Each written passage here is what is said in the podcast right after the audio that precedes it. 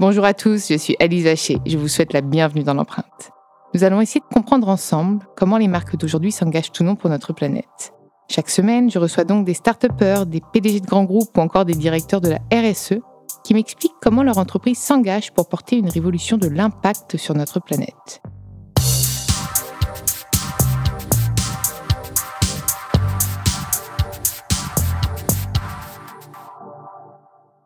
Dans ce nouvel épisode de L'Empreinte, j'ai le plaisir de recevoir Valérie David, la directrice du développement durable et de l'innovation transverse du groupe Eiffage, le leader européen du B T P et des concessions, qui contribue activement au développement durable des villes et des territoires. C'est magnifique tout ça, dis-moi. Vaste oui, sujet. Vaste sujet, euh, en et devenir permanent. Et à chaque fois que tu as l'impression d'avoir fait quelque chose de bien, tu te rends compte de, de tout ce que tu dois encore faire et que l'horizon se recule. Au fur et à mesure que tu as l'impression d'approcher d'un, d'un résultat, T'as un exemple là-dessus? Bien sûr, euh, le, la recherche de performance euh, énergétique, énergétique ouais. et carbone. Euh, tu fais des choses très très bien par rapport à ce qu'on pouvait faire il y a cinq ans, il y a dix ans, il y a quinze ans, mais ça ne suffit pas aujourd'hui. Il faudrait être vraiment sur des modes constructifs, euh, à énergie positive et neutre en carbone. Et pas que en analyse du cycle de vie. Oui, parce qu'en fait, vous, dans tous les cas, vous avez un impact résiduel, c'est sûr. On a un impact résiduel, on est des aménageurs du territoire, on contribue à l'aménagement du territoire. Donc, si tu veux, on a un impact physique euh, sur les territoires, aussi bien les sols, qui sont éminemment importants en termes de, de développement durable, de lutte contre le changement climatique, parce que ça capte du carbone, bien sûr, un sol vivant. Euh, également, tout ce qui est écosystème vivant dans son interdépendance, la faune, la flore. Est-ce qu'on fragmente l'habitat? Est-ce qu'on empêche euh, euh, les animaux, notamment ceux qui ont un rayon de dispersion très faible, type batracien, euh, de passer de l'autre côté de la route? Ou est-ce qu'on les aide? Est-ce que tu mets des passages à faune parfois? J'en ai vu des géniaux. D'ailleurs, j'en mettrai un bientôt sur LinkedIn. Il y en a. Alors, quand même... Les passages à faune sont importants. Ils sont beaucoup mieux faits que ça n'a été le cas il y a quelques ouais. décennies. On a aussi euh, la, la connaissance scientifique qui a beaucoup progressé. On a par exemple le CEREMA, qui est un, un centre d'études et de recherche de l'État qui est dédié à ces problématiques, qui a sorti en, récemment un guide spécial sur les passages à faune euh, pour expliquer la meilleure manière de les faire. Euh, le problème qu'on a avec les passages à faune, Alice, c'est qu'il y a une compétition entre les, les activités humaines. Euh, la randonnée, le trail, ah. le V T T, euh, euh, les simples promenades euh, en famille. Euh, on a malheureusement beaucoup d'humains qui empruntent les passages à faune. Ça peut te paraître étonnant, mais c'est quelque mais pourtant, chose... Pourtant, ils sont quand même bizarrement foutus pour euh, que les humains les prennent. Oui, mais en fait, ils ne les prennent pas depuis l'autoroute. Ils les prennent... Ton passage à faune, il réunit... Ah, il, ouais. il permet à une trame écologique de ne pas être interrompue. Donc, très souvent, si tu veux, ça va être par exemple une voie forestière qui va devoir mmh. euh, être prolongée par un passage à faune euh, et euh, passer de l'autre côté sans encombre. C'est des choses comme ça. Ah, mais du coup, s'il y a un humain, bah, l'animal... Alors, passer. C'est le problème, c'est qu'on a des passages à faune. Euh, je me souviens d'un exemple hein, sur euh, une autoroute de, de, de montagne, en fait, très proche d'exploitations sylvicoles, où on avait mis des énormes rochers pour empêcher les camions de grumes d'emprunter le passage à faune, qui n'était pas du tout adapté à cet usage, voire... Ben non, mais ça aurait euh, pu le détruire. Le, euh, oui, exactement. Et en fait, euh, à peu près tous les trois mois, nos gros cailloux, ils étaient cassés. Et ils étaient... Non, parce que, en fait, si tu veux, dans l'esprit des gens, ça leur faisait économiser euh, du, du, du transport, c'était bien pratique, ils ne risquaient pas de, de, de, d'avoir une autre voiture enfin, dans l'autre sens. T'imagines, le truc s'effondre sur la route. Euh... Alors voilà, donc on a ce genre de problématique. Alors, et figure-toi que mon rêve, je te fais part d'un rêve que j'ai depuis quelques années. Et en plus, il est réalisable, mais je n'ai pas pu encore le réaliser, tu vois. Mais tu vois, peut-être qu'on va l'exaucer en Alors, le, en le va... matérialisant là. Alors, ce serait formidable. C'est le passage à faune amovible. Mais là, du coup, pour tes passages à faune, ce serait en fonction euh, de, bah, de, d'une saisonnalité, peut-être. Parce qu'il y a peut-être des moments où les, les animaux doivent passer plus que d'autres. Je ne sais pas, hein. Alors, en fait, ton passage à faune, il peut être pertinent pendant deux trois ans, et puis après, pour une raison X ou Y, parce que de toute façon, le vivant ne se met pas en équation, euh, ben, ça ne va plus être emprunté D'accord. ou plus assez. Ou... Et ça aurait du sens de le bouger, le bouger de cinquante mètres, ou en, avant, euh, en amont, pardon, ou en aval. Donc, euh, à partir du moment où on fait des études annuelles sur la résilience des infrastructures linéaires, de type autoroute, par exemple, mmh. euh, et qu'il y a des passages à faune qui sont obligatoires, si tu les fais en béton, tu ne peux pas les bouger. Ah ouais. Si tu ouais. les fais, par exemple, en métal... Avec... Et puis en béton, on va éviter aussi, hein, on essaye de faire du moins... Pour... Ben, la plupart sont en béton. Hein. Ah ouais. Ah oui. Il n'y a, en fait, a pas de matériaux moins polluants, il n'y a pas de matière moins polluante. Alors, le problème le qu'on rencontre, si tu veux, c'est qu'une autoroute, c'est large. Ouais.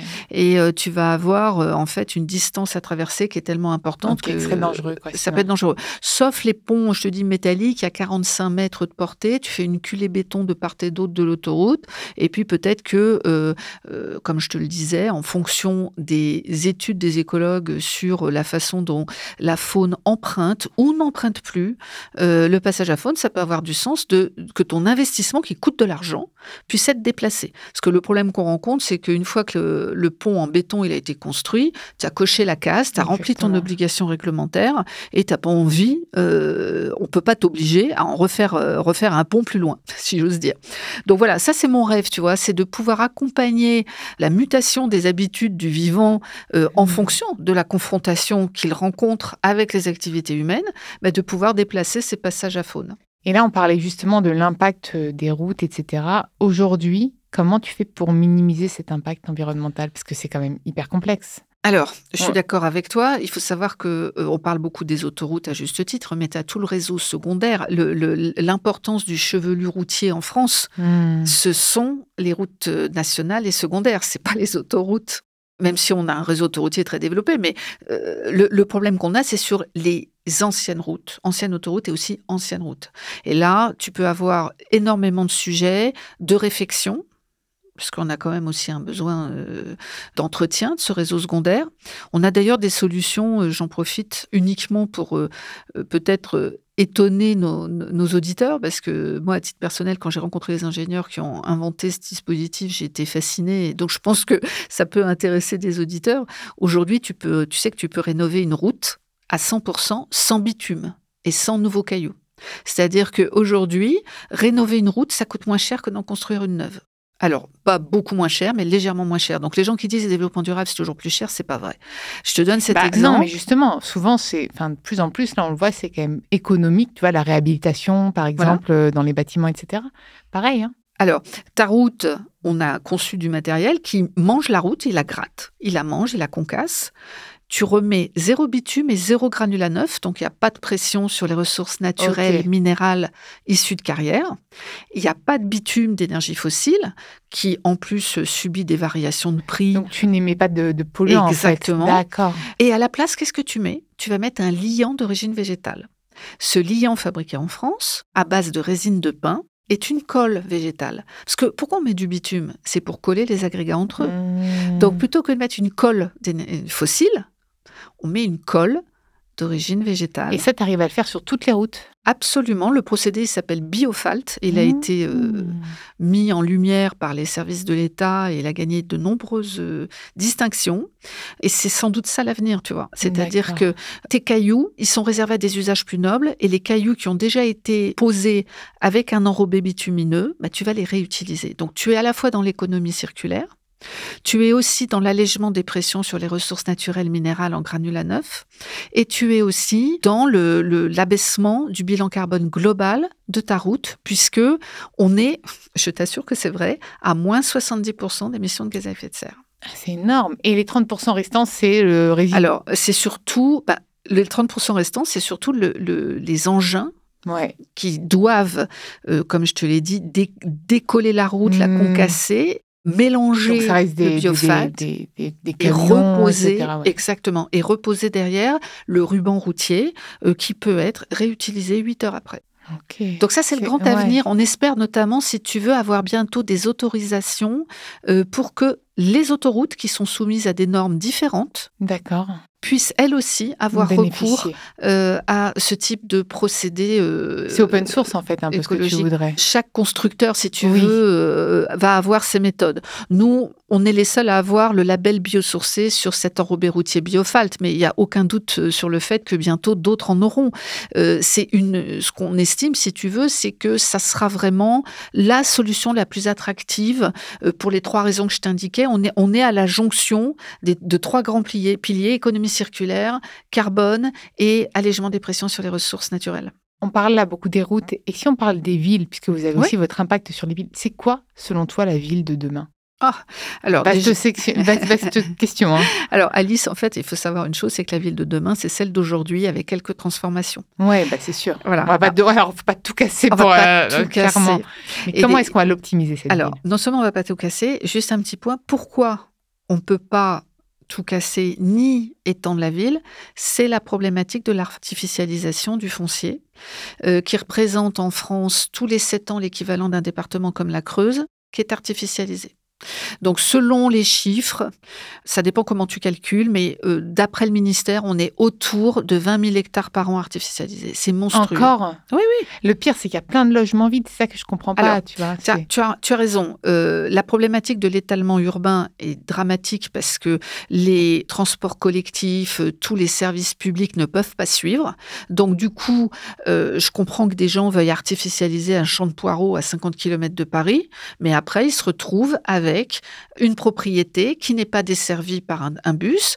Euh, il faut que monsieur ait une voiture, madame a besoin d'une voiture, le fils aîné qui fait des études, il a besoin d'un scooter pour aller au R E R. Je passe ces détails, c'est-à-dire que le budget énergétique du ménage explose et on paye très cher son pavillon de banlieue qui reste, hein, qui reste mmh. dans, dans l'inconscient collectif des Français, le rêve patrimonial le plus abouti.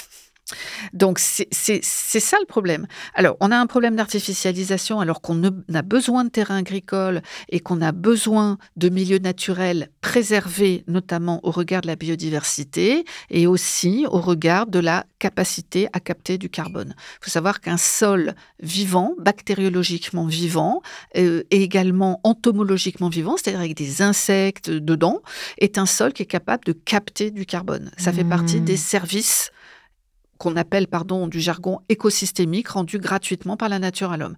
Donc, on ne peut plus artificialiser. Donc, tu as raison. Comment on fait pour reconstruire la ville sur la ville ? Utiliser les friches industrielles, utiliser les friches commerciales, dépolluer. Parce qu'il faut Bien savoir sûr. aussi que tous ces terrains qui ont été euh, touchés par l'homme, donc anthropisés, sont des terrains qui sont très souvent, malheureusement, pollués. Plus ou moins gravement, mais pollués. Euh, souvent, d'ailleurs, aux hydrocarbures. Donc, il va falloir les dépolluer, les renaturer. Pourquoi pas d'ailleurs les renaturer pour les restituer à un usage agricole ? Bien sûr, bah, ce serait pas mal. Hein, ce qui serait pas ouais. mal. Ou, comme tu le suggérais, construire la ville sur la ville. C'est-à-dire qu'aujourd'hui, ce qu'il faut, c'est réfléchir à étendre l'offre de logement sur des terrains, des quartiers, des pans de ville qui ont déjà été artificialisés. Et vraiment sanctuariser ce qui n'a pas été artificialisé. Ça veut dire aussi développer, par exemple, une offre de surélévation de logement.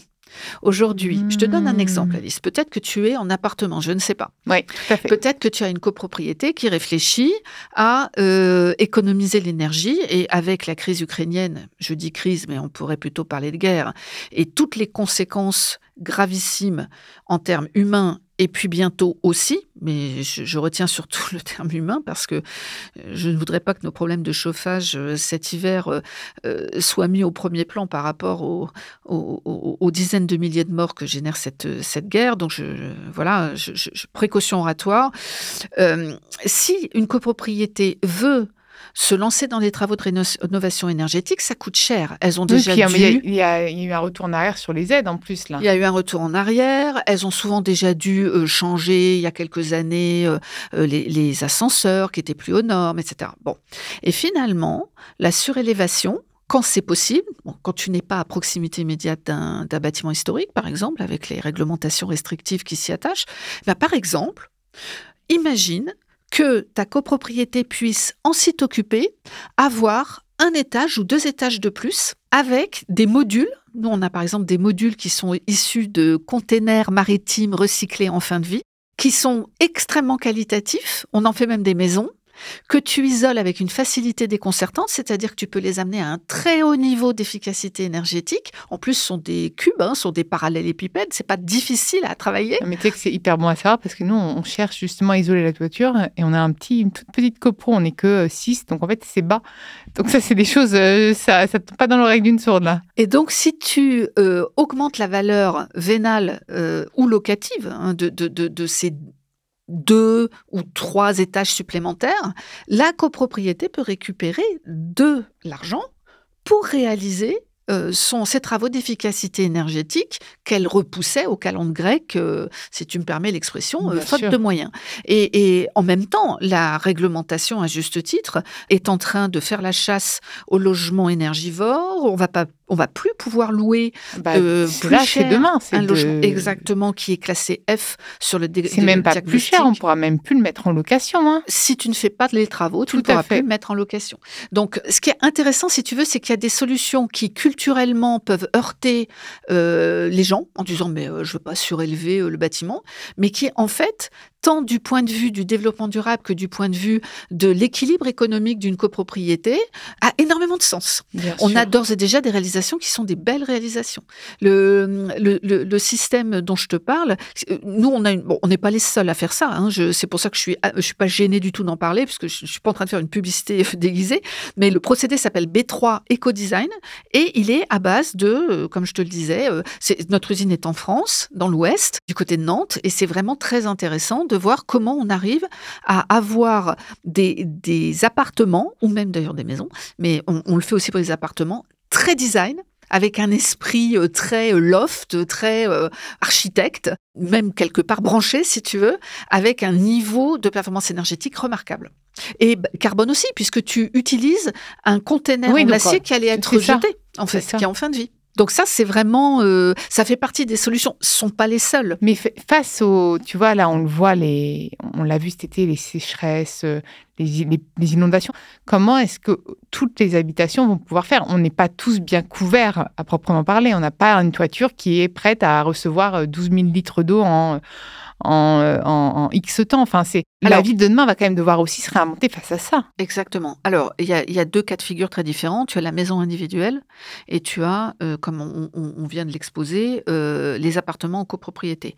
C'est sûr que c'est beaucoup plus simple quand on est en copropriété, pour que, l'union faisant la force, Exactement. pour euh, faire euh, réaliser un diagnostic, parce que chaque bâtiment à rénover est un cas à part, Bien sûr. avec sa, ce, ce, son époque architecturale, le, le, le, des choix de matériaux qui sont typiques d'une, d'une période. On ne construisait pas dans les années soixante-dix comme dans les années soixante. Euh, d'ailleurs, tous les bâtiments des années soixante ne sont pas des mauvais bâtiments. Des fois, j'entends dire oh, « bah oui, mais ça, c'est une passoire des années soixante ». Mais pas, ah, forcément. pas forcément. Pas forcément. Je pense que dans les années soixante-dix, on a fait bien pire que dans les années soixante. Mais bon, ça, c'est autre chose. La maison individuelle peut potentiellement poser plus de problèmes.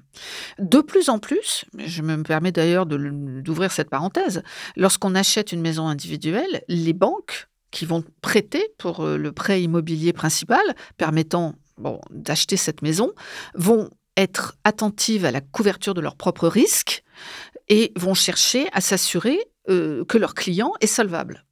Et la dette énergétique, si je puis dire, euh, va entrer en ligne de compte. C'est-à-dire, si vous achetez, si tu achètes une maison très mal isolée dont le diagnostic de performance énergétique est mauvais et que tu ne peux pas tout de suite réaliser les travaux parce que ta solvabilité est entièrement absorbée par le prêt principal, alors ça a beaucoup de sens de proposer, peut-être avec l'aide de l'État d'ailleurs, mais il y a, je sais qu'il y a d'ores et déjà des banques qui le font, un prêt travaux à zéro pour cent, parce qu'en moyenne, si tu ne fais pas les travaux, tu vas attendre en moyenne huit ans avant de les faire. Oh là, bah oui, ça, ça c'est vrai, donc, je pendant, le vois. Donc, donc pendant dire, huit ans, tu vas avoir, tu vas émettre des gaz à effet de serre, euh, ton appartement, euh, tu vas payer euh, une facture énergétique qui ne va ne faire que s'alourdir, et on bien le voit sûr. bien malheureusement actuellement. Et donc, ça a du sens, euh, leur, au moment du, de l'acte d'achat, de pouvoir se solvabiliser auprès d'un acteur financier responsable qui veut, lui, maîtriser ses risques et qui a tout intérêt à ce que tu aies un appartement bien isolé. Mmh, Parce que ce que fait. tu ne mettras pas dans ton budget énergétique domestique, tu pourras le mettre dans le remboursement de ton prêt immobilier. Mais de toute façon, aujourd'hui, euh, comme tous les acteurs se mobilisent, c'est entre guillemets plus simple. Alors, je ne dis pas rien n'est simple, hein, mais c- cette conscience écologique est au, au cœur, en fait, de tous les enjeux. Et de plus en plus d'acteurs se rendent compte que c'est aussi économique. Les assurances, notamment, oui. préfèrent prévenir et anticiper que devoir après euh, tout reconstruire et puis à oui. leurs frais, quoi. Donc, c'est hyper euh, important. Alors, les, les, les acteurs de l'assurance, euh, tu as totalement raison, Alice, sont très en avance. Bien sûr. Bah, forcément. C'est euh, tout, la, le risque, le c'est coup, leur métier. C'est... Exactement. Le risque, c'est leur métier. Et d'ailleurs, on en parle, tu vois, il y a quelques jours, j'étais en réunion, et je peux le dire, c'était avec A X A Climate, qui est une filiale d'A X A. Ah oui, je connais bien. Voilà. Et ils sont en train de travailler travailler sur l'intégration du risque de pression sur les écosystèmes vivants dans l'activité de certaines entreprises qu'ils assurent. Et c'est extrêmement intelligent parce que autant on peut comprendre que euh, des assureurs depuis d'ores et déjà euh, pff, pas mal d'années aient intégré le risque carbone. Imagine que demain, il y a une taxe carbone mmh. et que l'entreprise ne puisse pas la payer, ou une taxe étant toujours de nature punitive, hein, c'est, c'est, c'est rarement incitatif. Et bien là, maintenant, ils sont en train de passer à la vitesse biodiversité en disant c'est pareil, une entreprise dont les activités euh, méprisent euh, le respect des écosystèmes vivants, consomme de l'eau sans garde-fou, abîme la faune et la flore et ne restaure jamais les continuités écologiques, euh, bah, c'est une entreprise qui peut se déprécier. C'est une entreprise qui peut faire face à un risque réputationnel, à un risque juridique, financier, opérationnel, boursier, et donc méfiance. Donc aujourd'hui, les assureurs jouent un rôle non négligeable, euh, les banquiers d'investissement aussi, hein, euh, dans l'accélération de la prise en compte pour les entreprises qui auraient un peu traîné les pieds, euh, ce qui, je crois, n'est pas notre cas, ça tombe bien, mais cette anticipation dans l'évaluation du risque par les acteurs financiers est un aiguillon formidable. L'Union européenne l'a bien compris, d'ailleurs, parce que depuis, tu vois, janvier deux mille vingt-deux est entrée en vigueur, retenez ce terme, la taxonomie européenne, qui, elle, n'est pas une taxe, mais qui est une, une révolution verte exceptionnelle. Vraiment, c'est la première fois qu'on a au monde un bloc régional économique mondial, donc euh, l'Europe, qui décide de classer toutes les activités économiques sur son territoire, donc dans les vingt-sept États membres, en fonction de leur contribution au développement durable, selon six critères communs à toute l'Europe. Donc même définition et calcul de la part de votre chiffre d'affaires qui est considéré comme durable. Et ça, ça sera très utile pour un financier ou un assureur. Il va mmh. voir, telle entreprise, cinquante pour cent de son euh, chiffre d'affaires, par exemple, est considéré comme durable au sens des critères de l'Union européenne. Ben, ça, c'est déjà intéressant parce que ça veut dire que l'entreprise, en ayant cette vision-là, elle va se dire, bon, il faut que j'augmente cette part de mon chiffre d'affaires qui est durable et donc je vais développer mes activités décarbonées, je vais développer mes activités, par exemple, de réhabilitation massive de logements, de dépollution de terre quand je fais de la gestion de remblais et des blais, vous voyez, ce genre de choses. Et en même temps, les banquiers vont pouvoir avoir une lecture commune dans toute l'Union européenne de, des, des entreprises qu'ils veulent favoriser, avec lesquels ils ont envie de travailler. Est-ce que tu aurais, toi, envie d'aborder un dernier sujet ensemble qui te tient à cœur ou un autre rêve que tu as, ou peut-être pas un rêve, qui a un projet, un projet que tu es en train de mettre en place, je ne sais pas. Oh, j'en ai plein. Bah alors, alors un, sélectionne-moi un. Alors, je vais t'en sélectionner qu'un seul. Vas-y. Dans le cadre de notre, euh, de notre double casquette à la fois de, de constructeur d'infrastructures linéaires et de, d'exploitant, en tant que concessionnaire d'autoroutes notamment, nous devons être extrêmement vigilants à la restauration de la transparence hydraulique et écologique des infrastructures. Ça veut dire quoi ? Ça veut dire qu'il faut que l'eau, mais également les espèces faune-flore, puissent traverser. Or, il s'avère qu'il y a quelques années, j'ai rencontré une association extraordinaire, extraordinaire qui s'appelle le Centre Athénas, qui s'occupe des lynx. Le lynx ah, boréal, oui. oui, le lynx boréal qui est le plus grand félin d'Europe. Espèce menacée. Espèce protégée au oui, niveau protégée, européen. Mais et menacée, menacée, tu as raison. Et tu fait. sais par quoi, Alice ?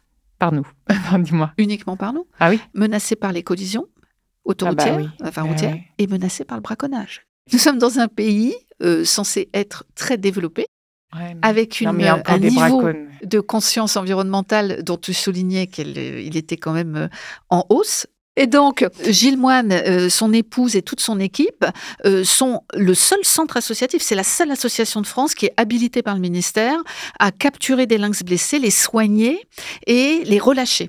Alors, ils ne font pas que le lynx, ils s'occupent beaucoup des oiseaux de proie et de toute la faune et la flore, environ deux cent cinquante Donc espèces. De les remettre aussi en condition et de les réhabiliter, enfin, pas de les réhabiliter, mais Alors, de, ré, de les réhabituer. Ils ont quand même, depuis le, l'ouverture, euh, euh, ils ont quand même... Euh, traité, si je puis dire, soixante et un lynx qui avaient été abîmés. Et on a monté un mécénat de compétences et aussi un mécénat financier pour leur permettre de s'étendre. Et on a eu, nous, des, des compagnons qui sont allés faire du terrassement pour étendre les enclos des lynx malades. Euh, ça leur a permis après de faire visiter à leur famille. Ils étaient très fiers d'avoir fait ce travail en mécénat de compétences. Et on a pu aussi, on peut suivre, nous, on parraine des, des lynx. Là, on a parrainé Mona, on a parrainé Una. On contribue à la carte via les G P S euh, des colliers de nos lynx, enfin nos lynx, des lynx, euh, de voir quelles sont leurs habitudes et nous d'en tirer des conclusions bah, en termes sûr. de prévention des collisions sur l'autoroute. Mais je vais me renseigner davantage d'ailleurs sur tout ce que vous faites et je suis vraiment ravie qu'une femme comme toi soit à la tête du développement durable de ce Alice. Groupe. Franchement, moi, je... Ouais. Je te remercie. Une grande femme. Merci beaucoup. Merci Alice. Merci à vous d'avoir écouté cet épisode. Vous pouvez retrouver tous les épisodes sur toutes les plateformes de podcast ainsi que chaque semaine sur the good point f r. N'hésitez pas à liker, partager et commenter le podcast. À très vite.